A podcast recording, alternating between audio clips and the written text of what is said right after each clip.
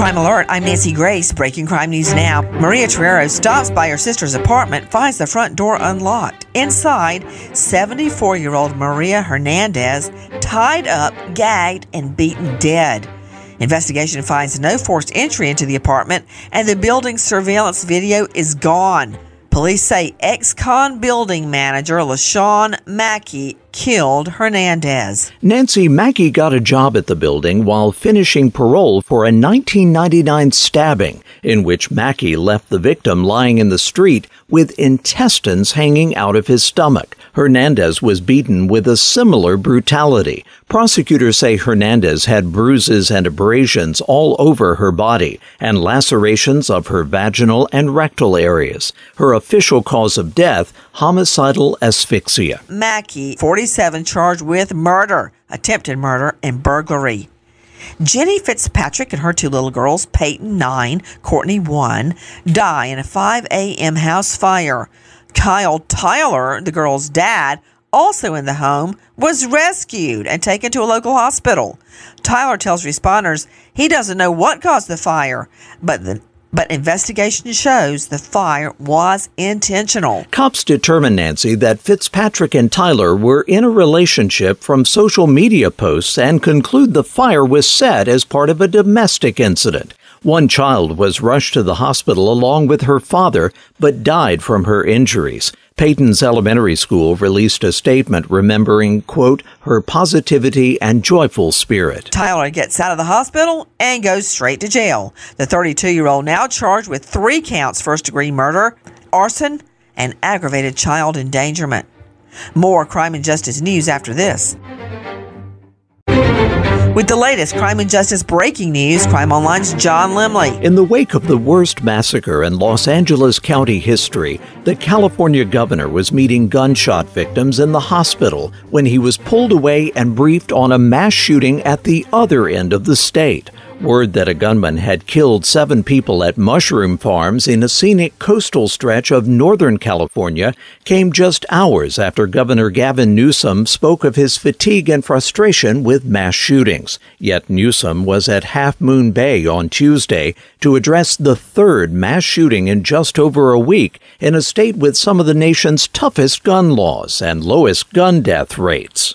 Four people have been charged in the alleged rape of a Louisiana State University student who authorities say was assaulted, then left in a Baton Rouge subdivision near where she was then struck and killed by a motor vehicle. Sydney Sumner with Crime Online. eighteen-year-old Kayvon Washington and a seventeen-year-old whose name was withheld because he is a juvenile were charged with third-degree rape. According to the arrest warrant, the nineteen-year-old victim in the case was at a bar in the Tigerland Entertainment District on January fifteenth when she met the seventeen-year-old, now accused of sexually assaulting her. Police say the woman left with him and three other men. Everett Lee, twenty-eight, and Casen Carver, eighteen, were both charged with principal to third-degree rape, meaning they were present but did not take part in the alleged crime. The East Baton Rouge Sheriff's Office says all four of the accused turned themselves in in recent days. A judge has ordered a man released from prison immediately after his attorneys presented new evidence and argued that he didn't commit the crimes he was convicted of and spent more than twenty years locked up for. The nineteen ninety-one murder, kidnapping, and sexual assault of a woman visiting Hawaii. Judge Peter Kubota ruled that Albert Ian Schweitzer, who was convicted in two thousand and sentenced to one hundred thirty years in prison, should be, quote, released from his shackles immediately. That prompted applause in the Hilo courtroom and hugs for Schweitzer, who was flown to the Big Island for the hearing from the Arizona prison where he was serving his sentence. A petition filed late Monday outlined additional evidence in one of Hawaii's biggest murders, which unfolded Christmas Eve in nineteen ninety-one on the Big Island. A gynecologist accused of molesting hundreds of patients during a decades-long career has been convicted of federal sex crimes charges in a victory for accusers who were outraged when an initial state prosecution resulted in no jail time. Crime Online's Sydney Sumner. sixty-four-year-old Robert Hadden of Englewood, New Jersey, was convicted after less than a day of deliberations at a two-week trial in which nine former patients described how he abused them sexually during examinations when they were most vulnerable. Outside the courthouse after the verdict, women who were among Hadden's victims expressed relief at his conviction and said they were eager to see him start serving time. Hadden, who is subject to electronic monitoring and was set free on one million dollars bail, declined to comment as he left the courthouse. A Florida cop stops Christopher Nogueras for a minor traffic violation and lets him go with a warning.